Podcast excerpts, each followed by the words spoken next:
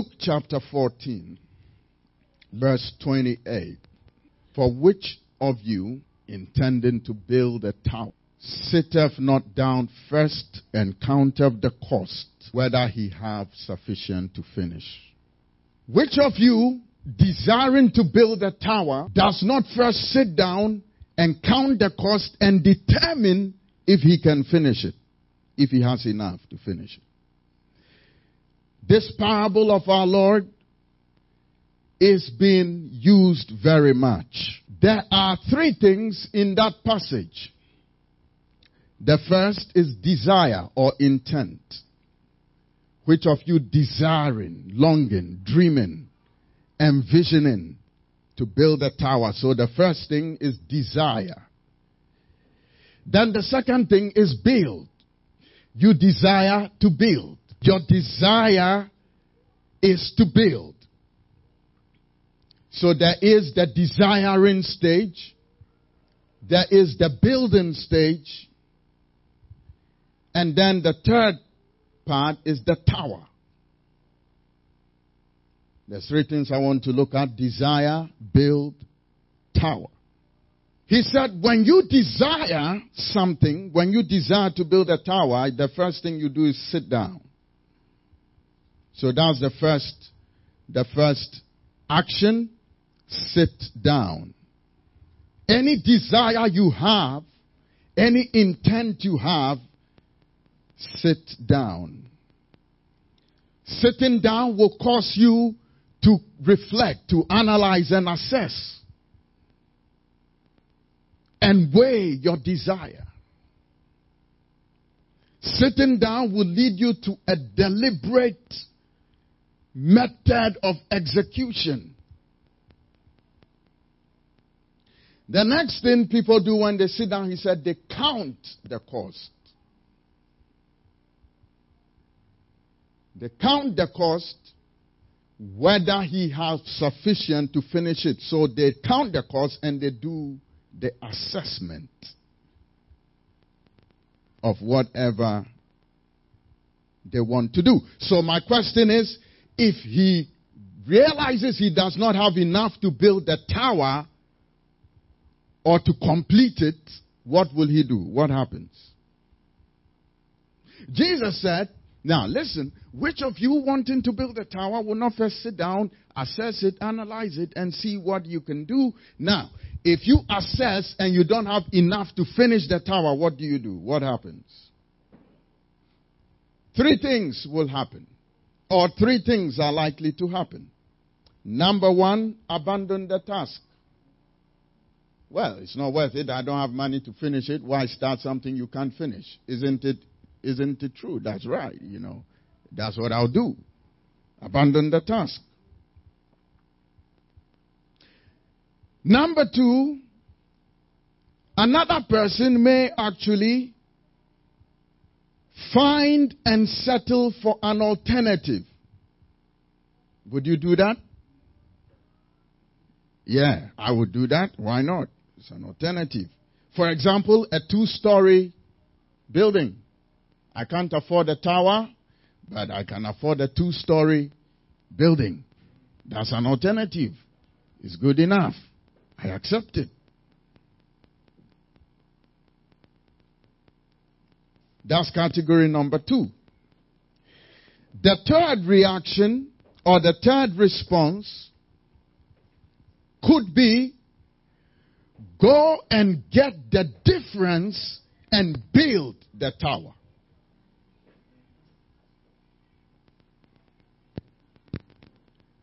Right. Which of you would do the third one? Go and look for the difference in the price, the difference in the amount, and build the tower. Why would you choose that if you can do number one, abandon the task? Easy. Lord, I obeyed your word. You said I should count the cost if I can build it. Now I can't build it, so hallelujah, bye bye. You've, you've not broken the, you've, you've, you've obeyed what the Lord said.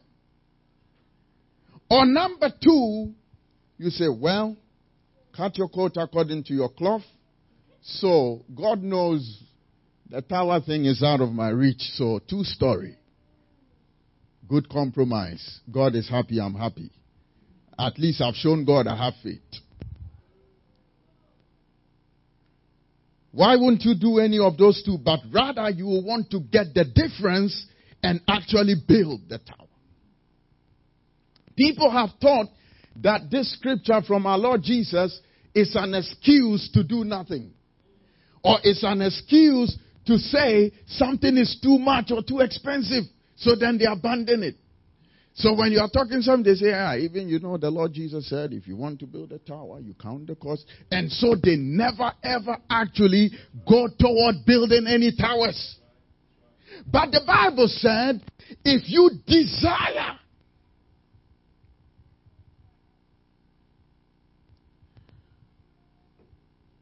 why do people need information? The summary of the scripture, Luke 14 28, is that if you want to do anything, get information about it. Amen? Get information about it. Anything you want to do.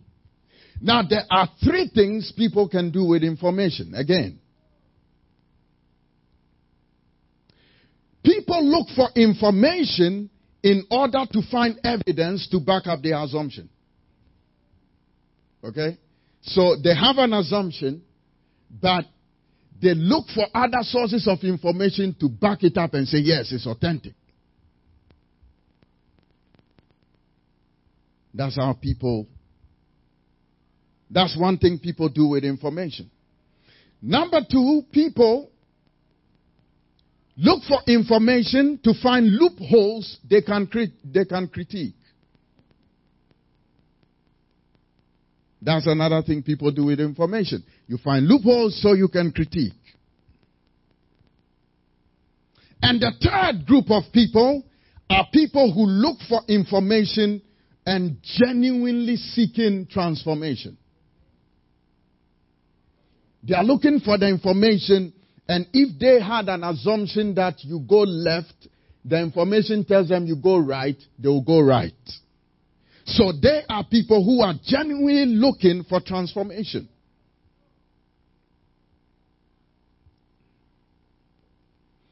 So when people sit down to count the cost about building a tower, they may come out maybe like the first one. I already knew this thing wouldn't work, you know. And even the costing has proved it doesn't work. So hallelujah, abandoned task. Or number two, they look for loopholes. Say, okay, what are the disadvantages of a tower these days? Hmm? Nobody will occupy it. Will, it's too dangerous. Two story. But there are people who genuinely seeking to build a tower, so they're looking for the information, and the information, they will use the information to now work out how to build a tower.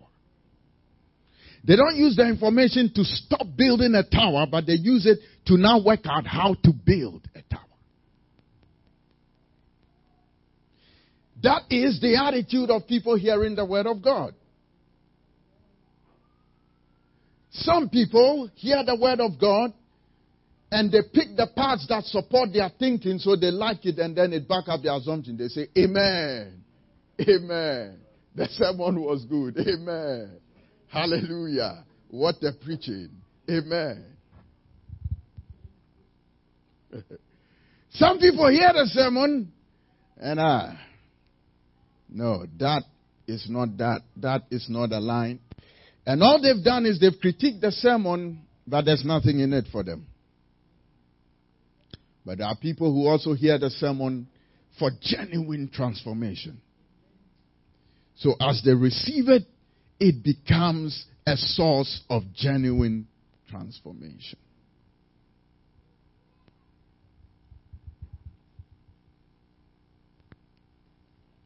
Do not hide behind something in the word to stop pursuing the tower.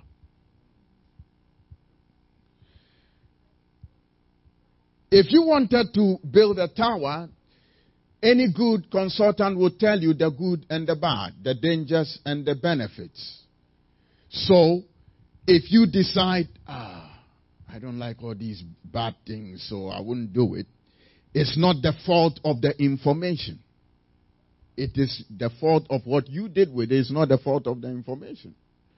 So if the word of God comes to you and says things you don't like, and so you abandon your tower, it's not the fault of the word. It's the fault of what you did with the word.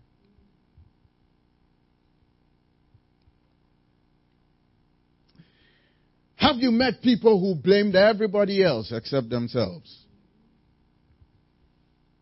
If it wasn't for this, it would have been that. If it wasn't for that, it would have been this. But okay. Now, what about you?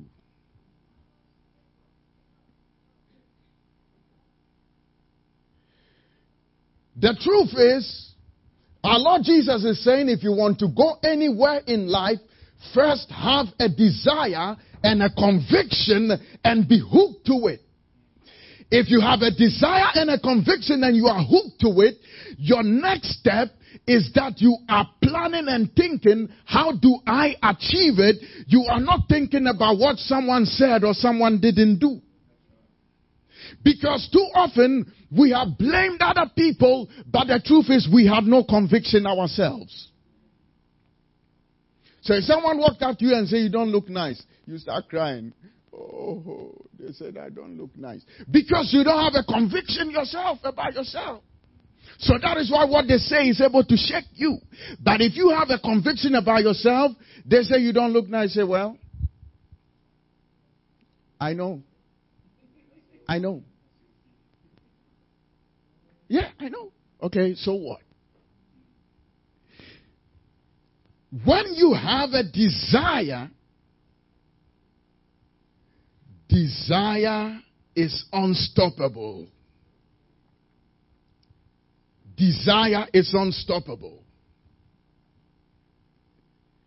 Some people have intentions, but those intentions are not desires.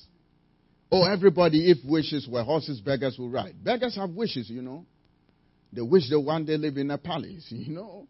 But if you are begging every morning, it's, it's not a desire. It's a wish. It's an intention. Until your intentions become your desires, you will never pursue anything. Desires take hold of you. They hook your heart.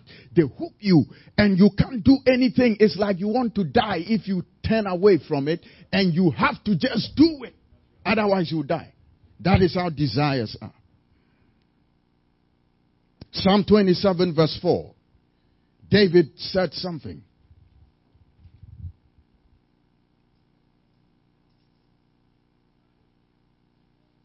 Psalm 27 verse 4. One thing I have desired of the Lord, that will I seek after. Now, did you notice he said, One thing I have what? Desired of the Lord, that will I seek after. That I may dwell in the house of the Lord all the days of my life, to behold the beauty of the Lord and to inquire in his temple. Now, assuming someone walked up to David and said, King David, this desire you have is too big. All the days of your life to walk in the ways of God, to be in the house, to behold his temple. Listen, I have an alternative for you. What would David have accepted it? Would David have accepted the alternative? Would you take an alternative for your desire? Now, listen, he said one thing.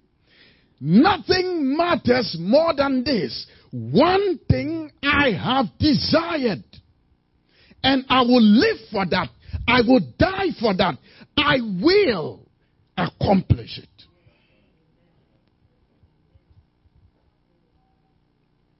Until you find something you wish to, to die for,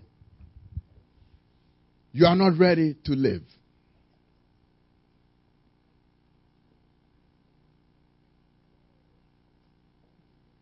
In the early days, in other countries, well, it's still going on when Christians were, were being persecuted.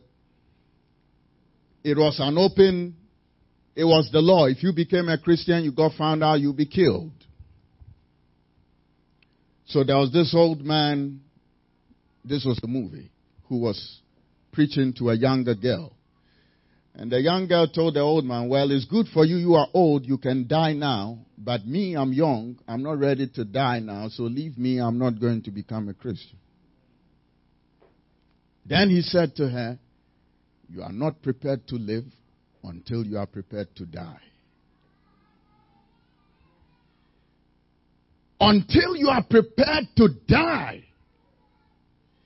for what God has ordained for your life, life, anything else you call life, is not worth living. Life is only worth living when you say, I would die pursuing this God of my life. Now, for David, I can assure you, he would not settle for an alternative he would pay the full price. Whatever it took to dwell in the house of the Lord all the days of his life and to behold the beauty of God. And we know that by 2 Samuel 24 24. 2 Samuel 24 24.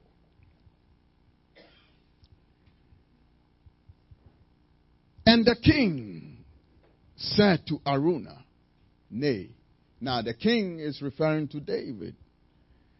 Nay, but I will surely buy it at the full price.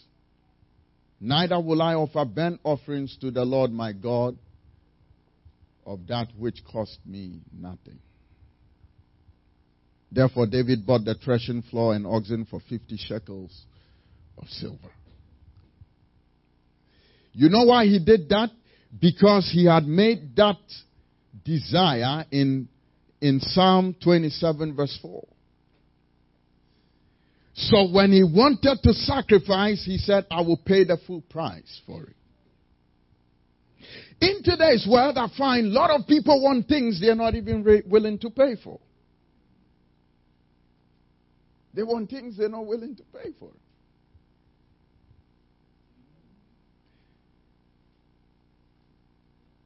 God God maybe should just distribute things freely, freely, freely. But we are not willing to pay for it.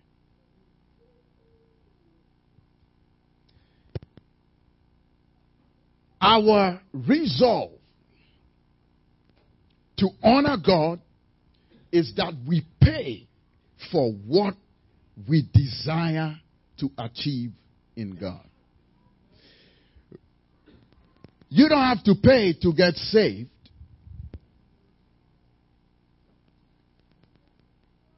But you have to pay to make yourself useful to God.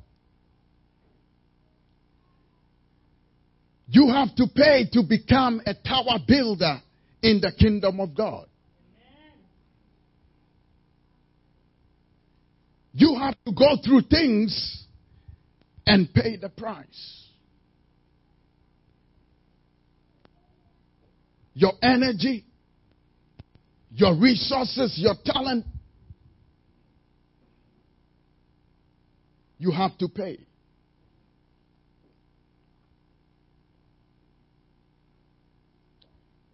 If not,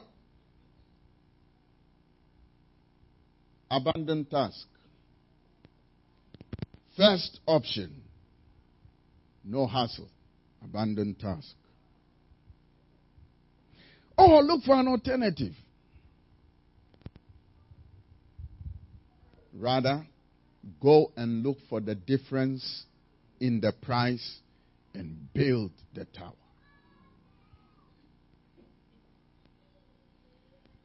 Build that tower. Whatever you're doing, if you assess yourself and say, I'm not able. until you do things that are beyond your ability, where is God's hand in it? You know, if you did things you could do by yourself, that is you.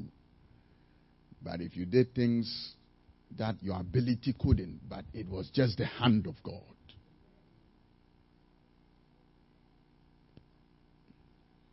I will pay the full price.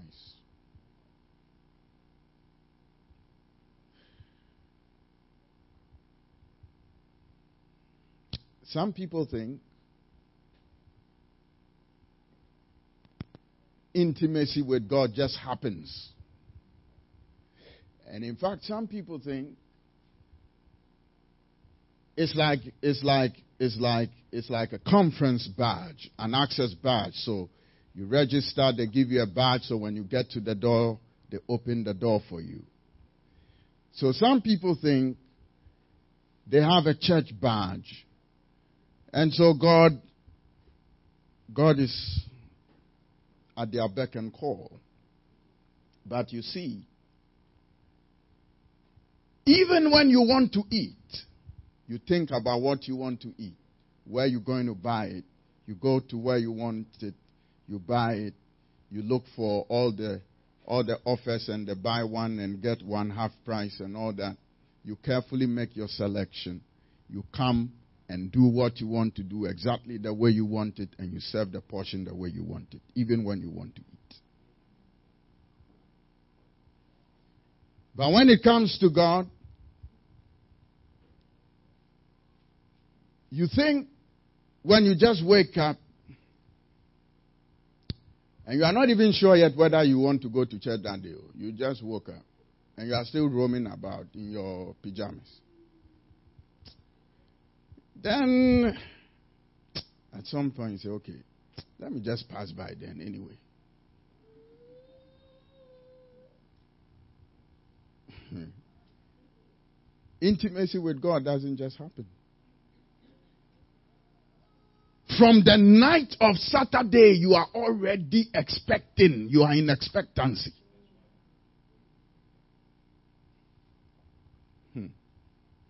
If you are going for a job interview, what do you do? You toss up in your bed all night. You can't sleep. Every 30 minutes, your eyes open. Hmm. in case you oversleep. That is expectation.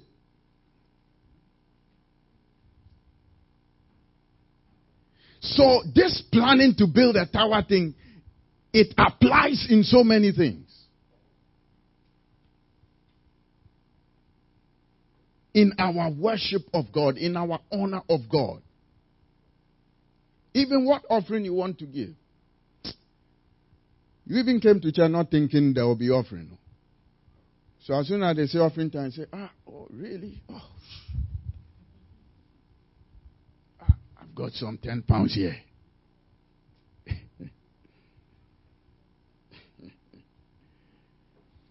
but if you if you went to Paradise Restaurant, you don't finish eating and they say bill and they say, oh, ah, really? Okay, hey. I've got some 10 pounds here. Will you take it?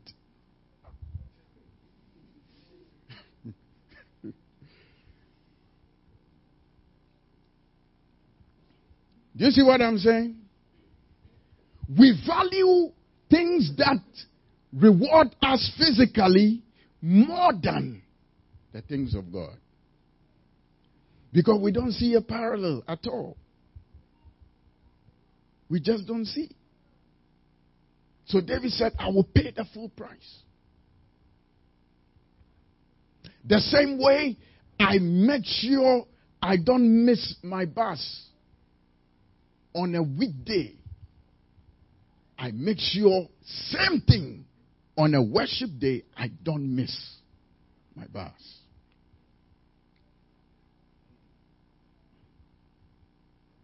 You see now the word of God is cutting. Eh?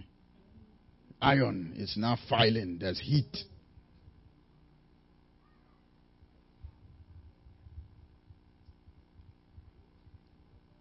Count the cost of the tower and begin to plan how to build it. Don't abandon it. Don't look for alternative. Build it. and finish it. That is the desire of God. So, for instance, God has spoken so many words over our lives, individually, as a church. God has spoken so many things over our lives. When we take hold of it and run with it and pursue it, we would achieve it.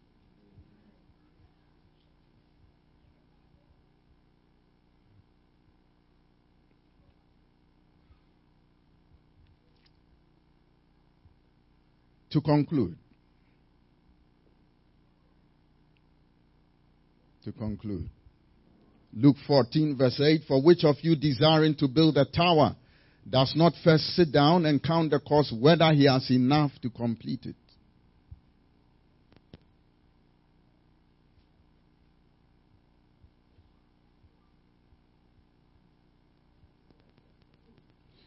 And we said there's three things in that passage there's the desire, there's the build, and then the tower. When you desire, you sit down, you count the cost, and then you assess. And what happens if you don't have enough to complete the tower?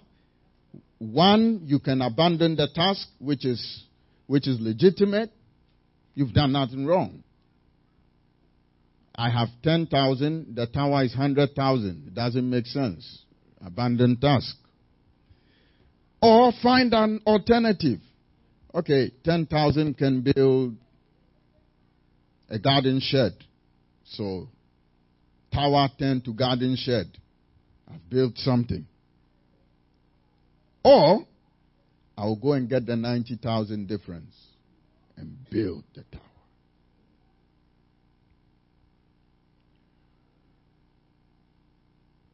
Why people need information?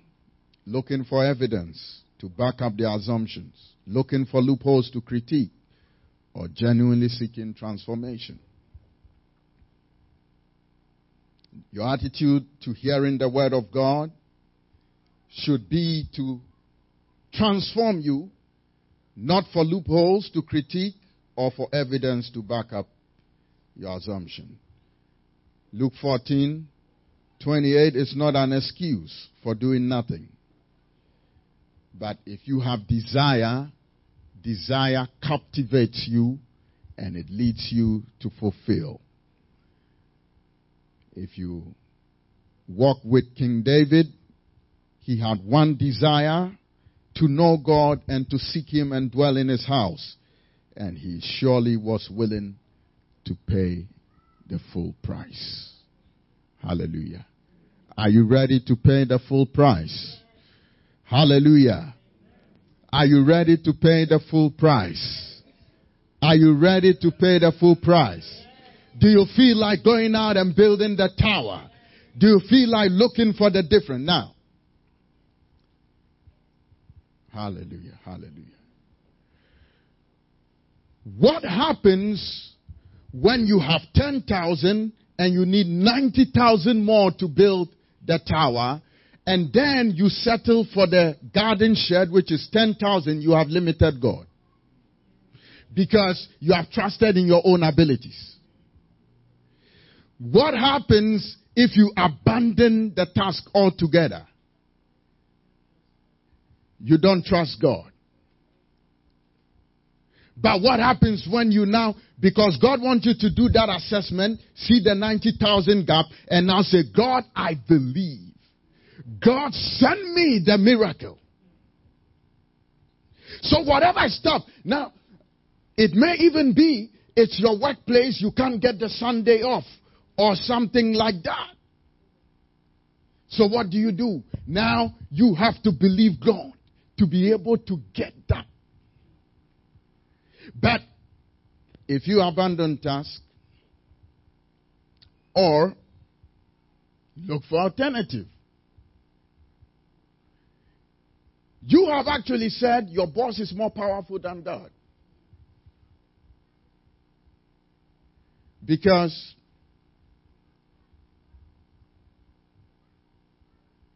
anything is possible. And whatever ship they put people on, they can always make an exception for you. And that is the favor you need to pray for. Anything they say, just say, I am an exception.